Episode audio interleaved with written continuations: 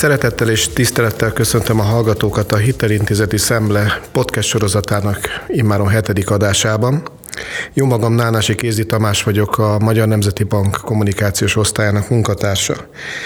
A podcast sorozatunk legújabb epizódja mindig akkor jelenik meg, amikor a hitelintézeti szemle egy-egy újabb száma is napvilágot lát. Úgyhogy most is az a legfontosabb tisztem, hogy bejelentsem, hogy a hitelintézeti szemle 2023 per 1-es, azaz tavaszi száma immáron megjelent, olvasható digitális és nyomtatható formában egyaránt. Az új lapszámban lévő sokféle izgalmas írás közül egy nagyon tanulságos, sok tanulságot rejtő és aktuális szakmai cikket választottak ki a mai beszélgetés apropójául a szerkesztők. A címe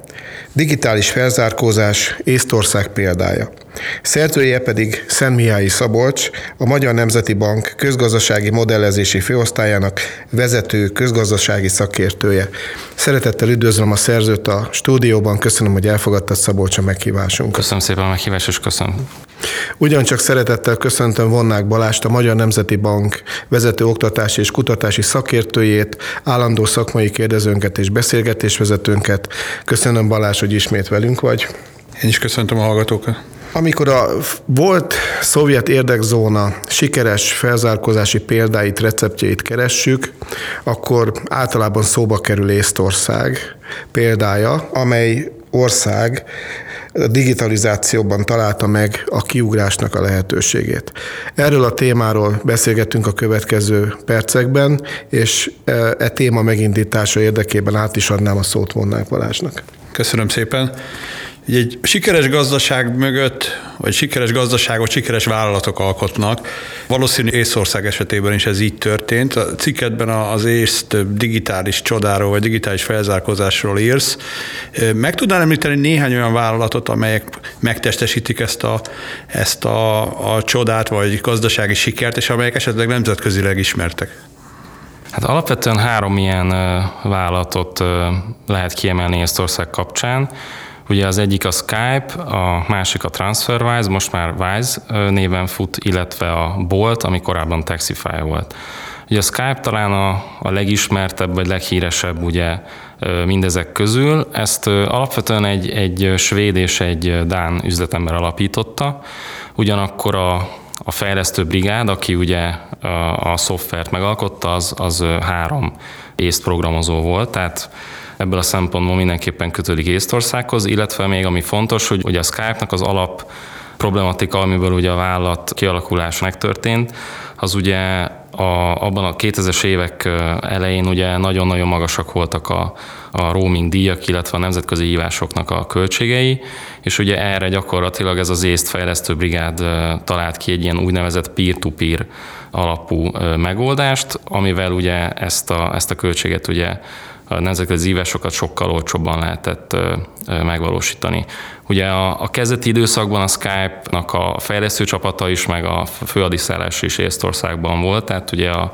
a sikerességéhez abszolút ugye az országnak a, a technológiai környezet ökoszisztémája az hozzájárult főleg a 2010-es éveknek a közepére vált igazán sikeressé, ekkor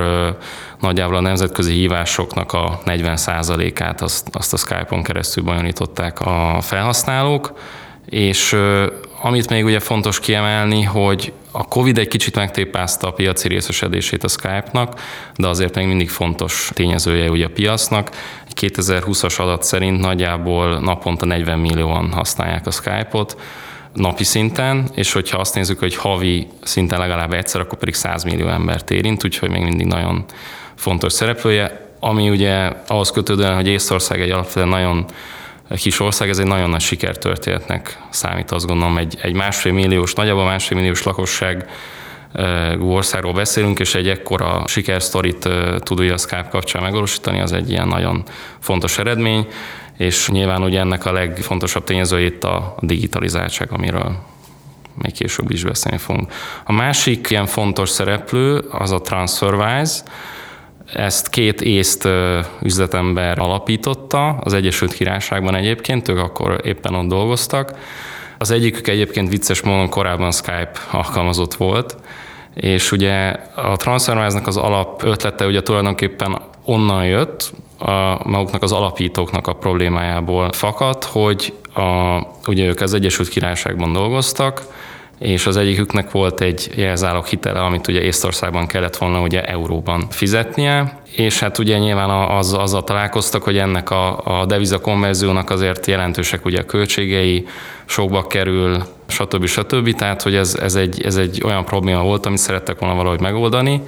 Ők végül egyébként azt találták ki, így kette, hogy tulajdonképpen két belföldi utalással oldották fel ezt a problémát, tehát ugye az egyikük Észtországban átutalta a másiknak euróban ugye azt az összeget, amire szükség volt,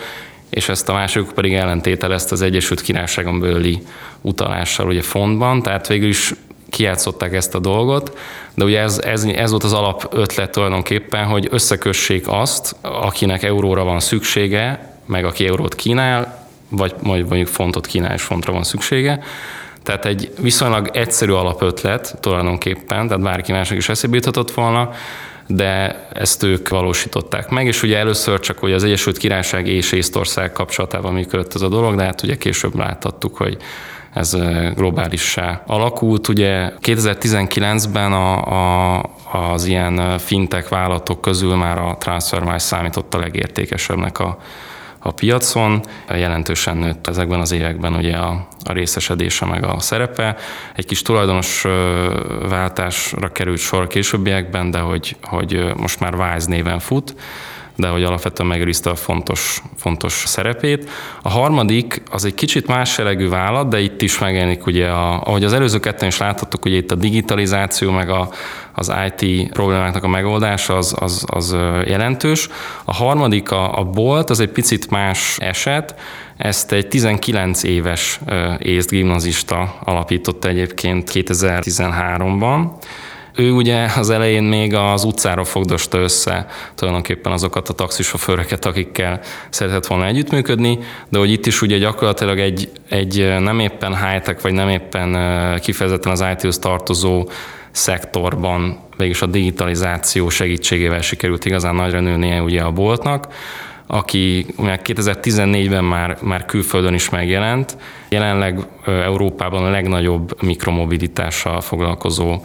cég vagy operátor, összesen 25 országban van jelen, és 260 városban, és a Financial Times-nak a, a gyűjtése szerint 2019-ben és 2020-ban is a harmadik leggyorsabban növekvő vállalat Európának, úgyhogy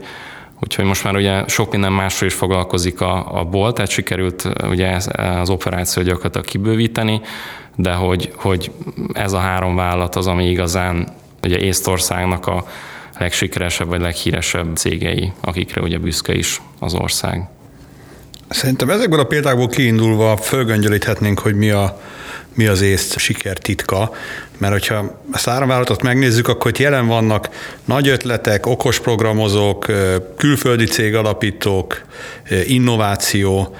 és az írásodból kiderül, hogy ezek, ezek úgy általában jellemzők a, az észt vállalati szektorra. Most menjünk sorra, és nézzük meg, hogy ezek mennyire, honnan jönnek egyáltalán, milyen előnye van Észtországnak más régiós országokhoz képest ezeken a területeken, és ez honnan származik. Vegyük először mondjuk a, a humán tőkét, tehát így, ugye itt jó programozók vannak, 19 éves gimnazistának jó ötlete van, tehát hogy valahogy az ész, az okosság, a tehetség az ott van benne, és ugye mitől lesznek okosak ezek az emberek, valószínű jó oktatásban, tanítatásban részesültek. Mit lehet tudni az észt oktatási rendszerről? És az hogy kötődik ezekhez a, a teljesítményekhez? Igen, abszolút a, itt a humántőkének nagyon fontos szerepe van az észt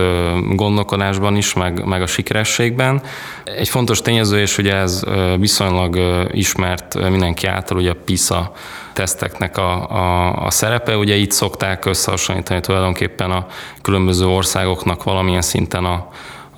az alap, illetve a középfokú oktatását. Nagyon nagy eredménye Észtországnak, hogy 2018-ban, ami ugye a legújabb, vagy hát a legfrissebb PISA teszt alapján Észtország lett az első mind a három ilyen témakörben, ugye az egyik a matematika, az olvasott szövegértés, illetve a természettudományok mind a háromban most már megelőzte Finnországot. Ugye nagyon sokáig Finnország volt a, az egyeduralkodó, vagy hát legsikeresebb ezekben a PISA tesztekben, de Észtország egyébként viszonylag sokat fejlődve az elmúlt tíz évben, most már ugye őt is meg tudta előzni. Ez egy nagyon fontos eredmény, azért azt láthatjuk, hogy ezekben a tesztekben általában ugye a viszonylag fejlett, ugye inkább a skandináv államokhoz köthető oktatási rendszerek szoktak jól teljesíteni. Azt, hogy egy poszt-szovjet ország, vagy egy kelet-közép-európai ország ilyen sikeresen teljesítés, ugye ezeket az országokat is le tudja hagyni, ez szerintem már alapvetően megmutatja, hogy, hogy az oktatási rendszer sokat fejlődött, és hogy ez egy nagyon fontos tényezője az előbb említett váltok sikerének. Ami még fontos ezzel kapcsolatban, hogy ugye a felsőfokú oktatásban is kiemelkedően teljesítenek. Egyrészt egy, egy fontos adat, hogy a felső oktatással, felsőoktatási végzettséggel rendelkező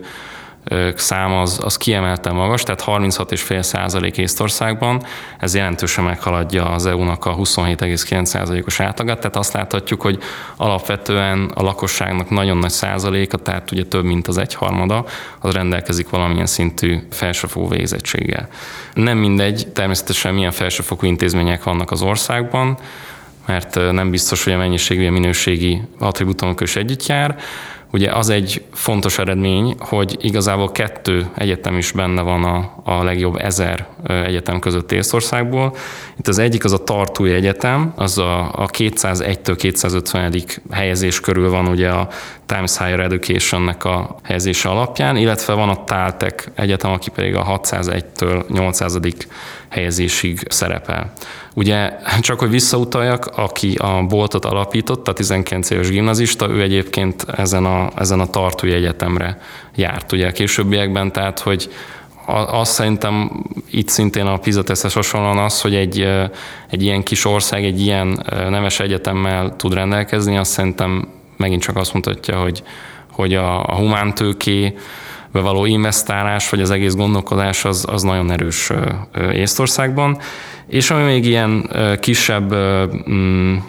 apróság, az, hogy a, az, az Európai Unióban a legalacsonyabb, Észtországban a semmilyen második nyelvet nem beszélőknek az aránya. Tehát gyakorlatilag az látszik, hogy ők mind, ugye az oktatás minden szintjén, illetve az, hogy hány nyelvet beszélnek és hogyan, abban is abszolút élvonalban vannak, ami jelentősen hozzájárulhatott nyilván ahhoz, hogy ezek a sikertörténetek, amikről az előbb beszéltünk, manifestálódhassanak.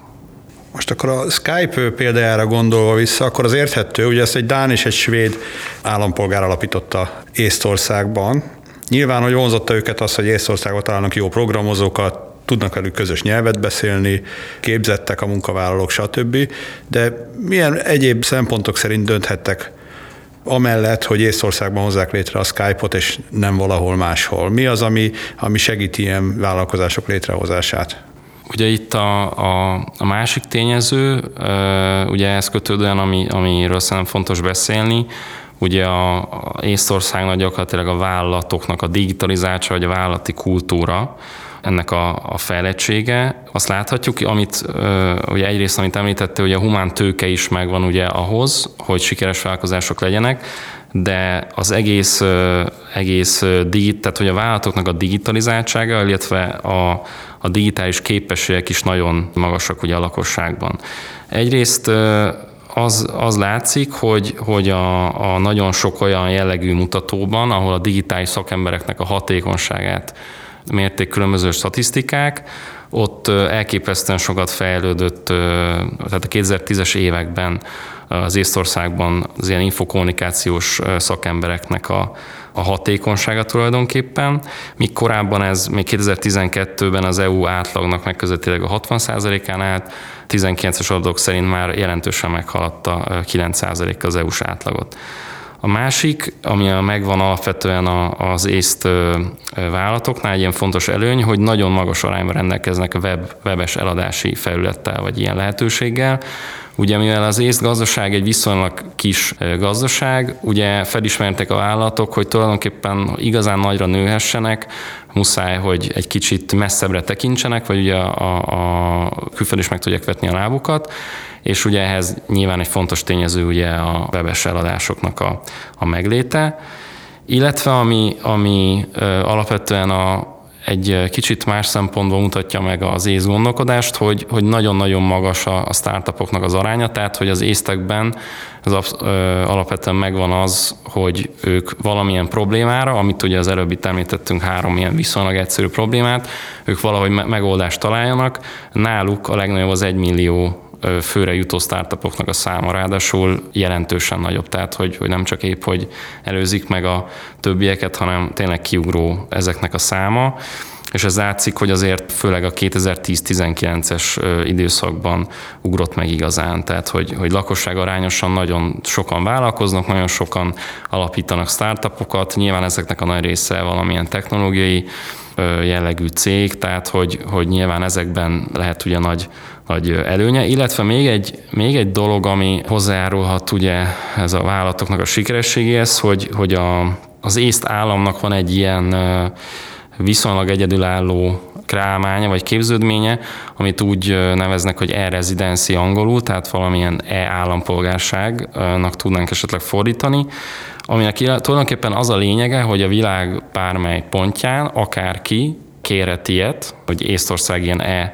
állampolgárságot, és ezen keresztül tud ugye nagyon, nagyon könnyen tud ugye egy vállalatot megalapítani Észtországban,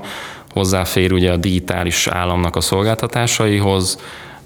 mindent online tud intézni, tehát, hogy nagyon, egy ilyen nagyon egyszerű, nagyon flott vállalat alapítási procedúrát nyújt ez tulajdonképpen, amihez nem kell semmilyen szinten fizikailag abban az országban lenni, hanem, hanem a világ bármelyik pontjáról tud bárki egy ilyen vállalatot megalapítani, ami nyilván hozzájárult ahhoz, amit az előbb említettem statisztika is, hogy, hogy nagyon sokan alapítottak ugye startupokat ugye Észtországban. E, ez is egy fontos tényező, és ami, ami még szerintem egy, egy, még egy apróság, de azért annál fontosabb, hogy a European Innovation Scoreboardnak a 2020-as gyűjtése szerint Észtország gyakorlatilag a, a az in, ilyen innovációs indexekben, ami a kis és középvállalkozásokat nézi meg összességében, az innovációs indexe gyakorlatilag a legeredményesebb a kelet-közép-európai régióban, tehát azt láthatjuk, hogy ezek a cégek, akik Észországban működnek, ezek, ezek innovatívak, digitálisan fejlettek, és ugye nyilván ez a kettőnek az egyvelege, ez egy, egy fontos tényezője lehet ugye a későbbi sikerességnek. Ehhez kapcsolódva kérdezem, tudom, hogy ezt, ezt viszonylag nehéz megválaszolni, de, de ahogy mondtad is, hogy innováció terén az élvonalba tartoznak, a tanulmányomban írsz arról, hogy a beruházási aktivitás is mind volumenét, mind minőségét tekintve ez is nemzetközi élvonal, itt mi volt előbb a tyúk vagy a tojás, tehát hogy azért ilyen innovatívak, és azért van ennyi beruházás abban az országban, mert olyan a környezet, olyan a, glob- a digitális infrastruktúra, vagy fordítva, a digitális technológiák azért terjednek el, és azért valósulnak meg a, ebben a gazdaságban, mert ott van mögötte egy, egy innovatív vállalati szektor, amely rengeteg beruházást eszközöl okos tőkébe. Mi, mi volt itt előbb, vagy esetleg ezek így egymást erősítő Szerintem folyamatok? Amúgy egy, egymást erősítették, ezt nehéz megállapítani, viszont az biztos, hogy kicsit visszautalva a Skype-ra, a Skype például abban egy fontos tényező volt, hogy, hogy feltette a térképre gyakorlatilag ugye így IT szempontból Észtországot, tehát a külföldi befektetők, vagy akik IT szektorban szerettek volna befektetést eszközölni, azt látták, hogy felhívta a figyelmüket rá, hogy itt van egy nagyon jó humántőkével rendelkező gazdaság, ami digitálisan nagyon fejlett, ugye kedvező vállalati környezet van, adózási szempontból is nagyon kedvező tulajdonságokkal rendelkezik az ország, és akkor nyilván ez azt hozza magával, hogy akkor azok, az, azok a cégek, akik, akik ezt szeretnék kihasználni, vagy ezt, ezeket az IT céget szeretnék ugye még sikeresebbé tenni, azok nem tudják megkerülni, vagy nem is akarják megkerülni Észtországot. Tehát, hogy a, a környezet és az ökoszisztéma az annyira kedvező, ezzel a, a humántőkével együtt, hogy akkor itt valósítják meg ezeket a fejlesztéseket vagy cégeket. Tehát szerintem ez, ez egy nehéz kérdés, szerintem egy kicsit mind a kettő hatott egymásra, de amúgy e kapcsán, ami, ami szerintem fontos megemlíteni, hogy, hogy azért itt az államnak a szerepe mellett sem mennék el, tehát hogy hogy Észországnak a, a kormányzata nagyon-nagyon korán felismerte azt, hogy, hogy ő hogy nagyon nagy hangsúlyt szeretne fektetni arra, hogy egy ilyen digitalizált lakosságnak a képe alakuljon ki, meg hát digitalizált legyen ugye a képességek, a, a lehetőségek, az infrastruktúra meg legyen ugye ehhez a vállalati környezethez. Több felmérés szerint is, ami ugye az e-közigazgatást méri, Észtország például az ENSZ tagállamai közül harmadik helyen szerepel ebben a mutatóban, tehát hogy csak Dánia és Dél-Korea előzi meg az is egy szerintem egy elképesztő teljesítmény, illetve ugye ami nagyon fontos ehhez kapcsolódóan, hogy nagyon jól kialakította az észt kormány azt, hogy gyakorlatilag mindent el lehet intézni online, bármilyen közigazgatási ügyet. Tehát ugye van online szavazás is, nagyon-nagyon jól összekapcsolt az az elközigazgatási rendszer, ami a különböző szeleteit fogja össze ugye a közigazgatásnak. Például van egy blockchain alapú védelmi mechanizmus, vagy egy ilyen biztonsági mechanizmus, ami azt teszi lehetővé, hogy ugye az egyes adatokhoz, amik az állampolgárakról vannak ugye a, a közgazdatási nyilvántartásokban, ahhoz nagyon pontosan lehet követni, hogy ki fér hozzá, miért kéri le, arról értesítést kap hogy az állampolgár, hogy pontosan miért használták fel az adatát. Nagyon komoly fejlesztéseket eszközöltek abban, hogy ezek a rendszerek egy ilyen gerinchálózaton keresztül össze legyenek kötve, tehát hogy a vállalatok mellett tényleg az érződik, hogy az állam is mindent megtett annak érdekében, hogy ő is ugye hozzá tudjon járulni ahhoz, hogy, hogy sikeresek legyenek a vállalatok. Tehát ez nem csak az ő érdemük, hanem úgy összességében ugye a, lakosságnak is, nyilván a vállalatoknak is, meg, a, meg az államnak is. Úgyhogy ez egy, ez egy Szerintem ez egy fontos évidőköve még ennek, hogy nagyon korán felismerte az észgazdaság, hogy viszonylag kicsi ország, ő nyilván valamilyen digitalizációs fókusszal tud igazán sikeres lenni, vagy igazán nagyra nőni, hiszen ugye nyersanyagokban abszolút nem gazdag, alapvetően ugye a, GDP szerkezete is szinte teljes egészében a szolgáltatásokra épül, úgyhogy, úgyhogy az állam is kifejezetten nagy erőforrásokat tett, hogy, hogy ezt a kedvező környezetet kialakítsa így a vállalatok számára is, meg nyilván az oktatáson keresztül pedig a, a lakosság számára is. Tehát, hogy a, a digitális készségeknek például a szintje, ugye van egy ugye egy viszonylag ismert statisztika, hogy ez a DESI index, ugye ez a digitalizációs gazdaság és társadalmi index, amiben külön-külön vannak ugye arra statisztikák, amik ugye az államnak, a lakosságnak, meg ugye a vállalatoknak a digitalizáltságát mérik, meg van egy ilyen agregát mutató is. És például a, az agregát mutatóban is ugye az első tíz között szerepel Észtország, de például az állam digitalizáltságát mérő mutatóban első helyen szerepel, tehát hogy abban talán a legkiugróbb a, a legmagasabb szintű a digitalizáltság, illetve a lakosság is jól szerepel, tehát hogy, hogy ő is ugye a, ebben a 2010-19-es időszakban a, a hatodik helyen szerepelt, ugye, tehát hogy a, ami a digitális készségeknek a, tehát például internet használat, ugye hányan használnak napi szinten internetet, milyen szintű digitális készségek vannak, alapszintűek vagy alapszintűnél magasabbak, abban is ugye nagyon komoly helyezést értek el, úgyhogy, úgyhogy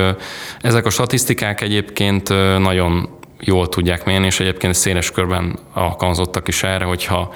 valamilyen országnak ugye a digitalizáltságát, arról szeretne valaki egy ilyen pillanatképet kapni, akkor, akkor itt is azért tényleg nagyon komoly országokat, vagy hát sokkal fejlettebb, vagy sokkal régebb óta fejlett szinten lévő gazdaságokat is maga mögé utasít Észtország, úgyhogy ez, egy, ez, ez így összességében, ezek mind-mind-mind hozzájárultak a, ehhez, amit említettél. Tanulmányokban alapvetően az elmúlt évtizedben mutatott gazdasági teljesítmény alapján fókuszálsz Észtországra, ugyanis az előző évtizedben mutatták be azt a látványos növekedést, például egyfőre jutott GDP-ben, ami, ami a világ élvonalába emeli őket, Viszont fölmerül az a kérdés az emberben, hogy ez, ennek voltak előzményei, vagy mik voltak az előzményei, vagy ez csak úgy hirtelen jött, hogy a, a, az ész gazdaságpolitika és a gazdasági fejlődés az mindig is, mindig is ilyen erős volt. Azt lehet tudni, hogy azért nem volt teljesen zöggenőmentes a, a, a pályájuk. Emlékszem még 2008-as pénzügyi válságnál ott a, a és itt nem csak az észtek, hanem a három balti állam olyan, olyan recessziót szenvedett el, ami mondjuk a magyarnak is hát kb. a duplája volt, de szerintem a világ első öt recessziójában benne lehet tett ez a három ország. Tehát, hogy, hogy nem volt sétagalop eljutniuk idáig. Mikor, mikor kezdődött az egész történet szerinted? Meddig nyúlik vissza a rendszerváltásig, vagy pont a válság utáni időszakban, amikor próbáltak ebből a még gödörből kijönni, akkor, akkor kezdett el szárnyalni így a gazdaságuk? Alapvetően egyébként a, már a függetleni válása után próbáltak ugye azokat, a, azokat az építőköveket letenni, amik ugye a, a sikeres gazdasághoz kellenek, tehát hogy próbáltak ugye megfelelő vállalati környezetet teremteni ugye a külföldi működők tőkebeáramlása szempontjából, olyan adózási rendszert kialakítani, ami ugye bevonza ezeket a beruházásokat, tehát hogy már az elején letették ennek az építőköveit, tehát 90-es évektől kezdve alapvetően ugye 2000-es éveknek az elejéig ez sikeresen működött is, tehát nagyon komoly volt a felzárkózás, az EU átlagához az nagyon komolyan tudott konvergálni az ész gazdaság. Ugye itt például a, az adózás szempontjából egy ilyen fontos érdekesség, amit ki lehet esetleg emelni, hogy az ész kormányzat azt találta ki tulajdonképpen, hogy igazából csak a, az észt, Észországban lévő vállalatoknak amit ugye profitot termeltek, tulajdonképpen, hogyha azt újra befektették az, az országban, akkor az tulajdonképpen adómentes volt, tehát nem kellett adót fizetni után, nem volt adómozata, Hogyha kivettek osztalékot a vállalatból, vagy, vagy ö, ugye, tehát azt a nyerességet próbálták ugye kivenni, akkor, akkor keletkezett csak ugye a társasági adóvonzat. Ez egyébként egy ilyen nagyon kedvező, hát úgy, úgynevezett ilyen pénzforgalmi jellegű adózásnak hívják. Nagyon kedvező volt abból a szempontból, hogy nagyon sok külföldi működött tőke áramlott az országba, amit egyébként még ugye az EU-s csatlakozásuk 2004-ben még jelentősen megdobott. Ez eddig, eddig nagyon is nagyon jól hangzik, viszont sajnos ugye, ahogy azt később láthattuk, ez a tőkebáramlás, illetve hogy a hitelezésnek a felfutása az ugye elképesztő méreteket töltött Észországban, de ahogy mondod, ugye mind a három balti országban is. Tehát például 2005-2006-ban 50%-os volt ugye a hitelezésnek a növekedése, ami ugye gyakorlatilag ez a vágtázás nem csoda, hogy ugye 2008-9-ben ugye a ennek a kipukkanását okozta, tehát azt, azt nagyon megsínlette a, a gazdaság, hogy, hogy alapvetően jó alapokra épült, viszont, viszont ugye a hitelezés, meg a külföldi tőkeberámlás az, az, az túlzott egyensúlytalanságok mellett valósult meg. Ugye a folyófizetési mérleg is ugye nem csak 10, de ugye közel 15 százalékot is elérte a folyófizetési mérleg hiánya ugye ebben az időszakban, a 2000-es években. A sikeres felzárkózás nem volt teljesen sikeres, hiszen ugye ezek a belső és külső egyensúlytalanságok mellett tudott csak megvalósulni, ami ugye ahhoz vezetett, hogy 2009-ben közel 20%-os volt ugye a a GDP-nek a visszaesése a legklasszikusabb visszaesés ugye a, a harmadik negyedévben. Összességében egyébként ott 2009-ben majdnem 15%-os volt ugye az éves visszaesés GDP-ben, tehát ez nem, nem, nem vezetett ugye jó eredményekre ez a fajta gazdaságpolitika tulajdonképpen. Viszont ugye az azutáni évtized, tehát az a 2010-es évek, az alapvetően ezeknek a, az egyensúlyoknak a megtartása mellett tudott már megvalósulni. Amit viszont fontos kiemelni, hogy, hogy például a költségvetési hiány, illetve az adósság, ami Észtország szempontjából abszolút egy ilyen unikális dolog, hogy nekik ugye egy számjegyű az államadóság. Ugye ez, ez alapvetően egy a szovjet időkből, vagy hát a függetleni válásból is öröklődik, tehát már akkor is egy számjegyű volt. Ez nyilván egy fontos kiindulási pont, viszont a válság során sem szállt el az államadóság, és ott is egy viszonylag szigorú fiskális politikát folytattak, mivel ugye alapvetően az észgazdaság egy ilyen rögzített árfolyamrendszerű monetáris politikát folytatott már nagyon-nagyon régóta. Korábban ugye a márkához, később az euróhoz kötötték ugye a valutájukat, és ugye 2011-ben pedig ugye be is léptek az eurózónába. Nem volt igazán lehetőség ugye a, a külső leértékelésre, ezért ugye belső leértékeléssel tudták csak ugye a válságnak a után ugye rendezni az egyensúlyi helyzetüket, ami nyilván fájdalmas társadalmi költségekkel járt, viszonylag sokan is hagyták az országot,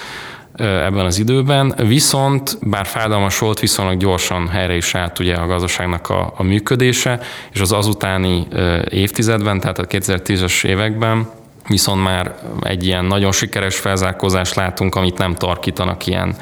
túlfűtöttségek, ugye közel 20% ponttal növekedett az EU-hoz viszonyított fejlettségük, ugye kiegyensúlyozott volt a fiskális politikájuk ebben az időszakban is, nagyon magas volt a beruházási ráta, amit ugye te is említettél, és itt ami, ami valóban nagyon fontos, hogy, hogy itt nem csak a mennyiség számít, hanem tényleg a minőség is, tehát annak a szerkezete is ugye fontos, és a, a például a, az ilyen infokommunikációs technológiához kötődő eszköz, eszköz beruházások, azok például a beruházásokon belül szinte a dupl, majdnem a duplája az EU-s átlagnak. Tehát, hogy nyilván, amit az előbb fejtegetett, ugye a digitális állam kapcsán, meg a digitalizált vállalatok kapcsán is látszik, hogy az infrastruktúra is ugye jelentősen megvan, amihez ugye nagyon sok ilyen jellegű beruházásra van szükség. Tehát, hogy, hogy ebben az időszakban tényleg a gazdaságpolitikai szempontból egy ilyen nagyon komoly és jó ilyen makrofundamentumokon alapuló növekedés ment végbe,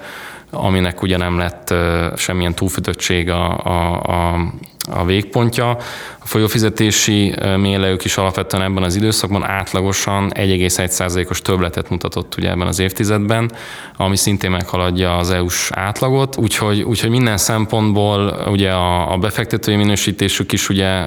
nagyon magas, illetve még egy ilyen apróság, hogy a, például a, a COVID kapcsán ugye a digitalizációnak ugye a fontosság azt talán még inkább felértékelődött ugye ebben, a, ebben az időszakban, hogy ugye Észtország például talán ennek köszönhetően viszonylag gyorsan ki tudott lábalni ugye a COVID okozta visszaesésből, tehát hogy, hogy nyilván egy digitalizált gazdaságban, ahol az infrastruktúra is megvan, megvan ennek teremtve, egy olyan helyzetben, ahol ez, ez kifejezetten fontos, az, az nyilván egy nagyon nagy versenyelőny, úgyhogy, úgyhogy itt is az, az látható, hogy nem csak a 2010-es évtizedben, hanem itt a Covid-válság kapcsán is egy ilyen viszonylag sikeres kilábalás mutatott a gazdaság, úgyhogy ha a sikerességet, a sikeresség időszakát kéne kijelölni, akkor inkább a, a válság utáni időszak, ami, ami igazán sikeresnek mondható, és, és jó fundamentumok mellett valósult meg. Nyilván ennek az alapját már ugye letették az az előtti évtizedekben is, de, de ott ugye az egyensúlytalanságok léptek fel, úgyhogy azt, azt sikeresnek semmiképp sem nevezni. Most azt gondolom, hogy a nem csak mi, hanem a kedves hallgatók is sok mindent megtudhattak az elmúlt percekben az észt digitális kiugrásnak a mikéntjéről, mozgatórugóiról, tanulságairól és hátteréről egyaránt. Kedves Szabocs, kedves Balázs, nagyon szépen köszönöm ezt a érdekfeszítő, izgalmas beszélgetést. A kedves hallgatóknak pedig szeretném felhívni a figyelmét arra, hogy érdemes meghallgatni a Hitelintézeti Szeme podcast sorozatának az elmúlt hat részét is. Ha még esetleg ezt nem tették meg, megtalálják az egyes részeket a Hitelintézeti Szemle honlapján, illetve a SoundCloud megosztón is egyaránt, illetve szeretném még felhívni a figyelmet a Magyar Nemzeti Bank podcast adásaira is, amely szintén a jegybank honlapján, illetve az említett megosztón lehetők föl ezek a ezek a felvételek. Köszönöm a figyelmüket, köszönöm, hogy velünk voltak, és tartsanak velünk negyed év múlva is a Hitelintézeti Szemle podcast sorozatának következő adásában. Köszönöm szépen, hogy itt voltatok viszont hallásra. Viszont hallásra. Viszont hallásra. Az adásban elhangzottak a beszélgetésben résztvevők saját véleményét tükrözik, amely nem feltétlenül egyezik a Magyar Nemzeti Bank véleményével, így azok nem tekinthetőek egy banki álláspontnak.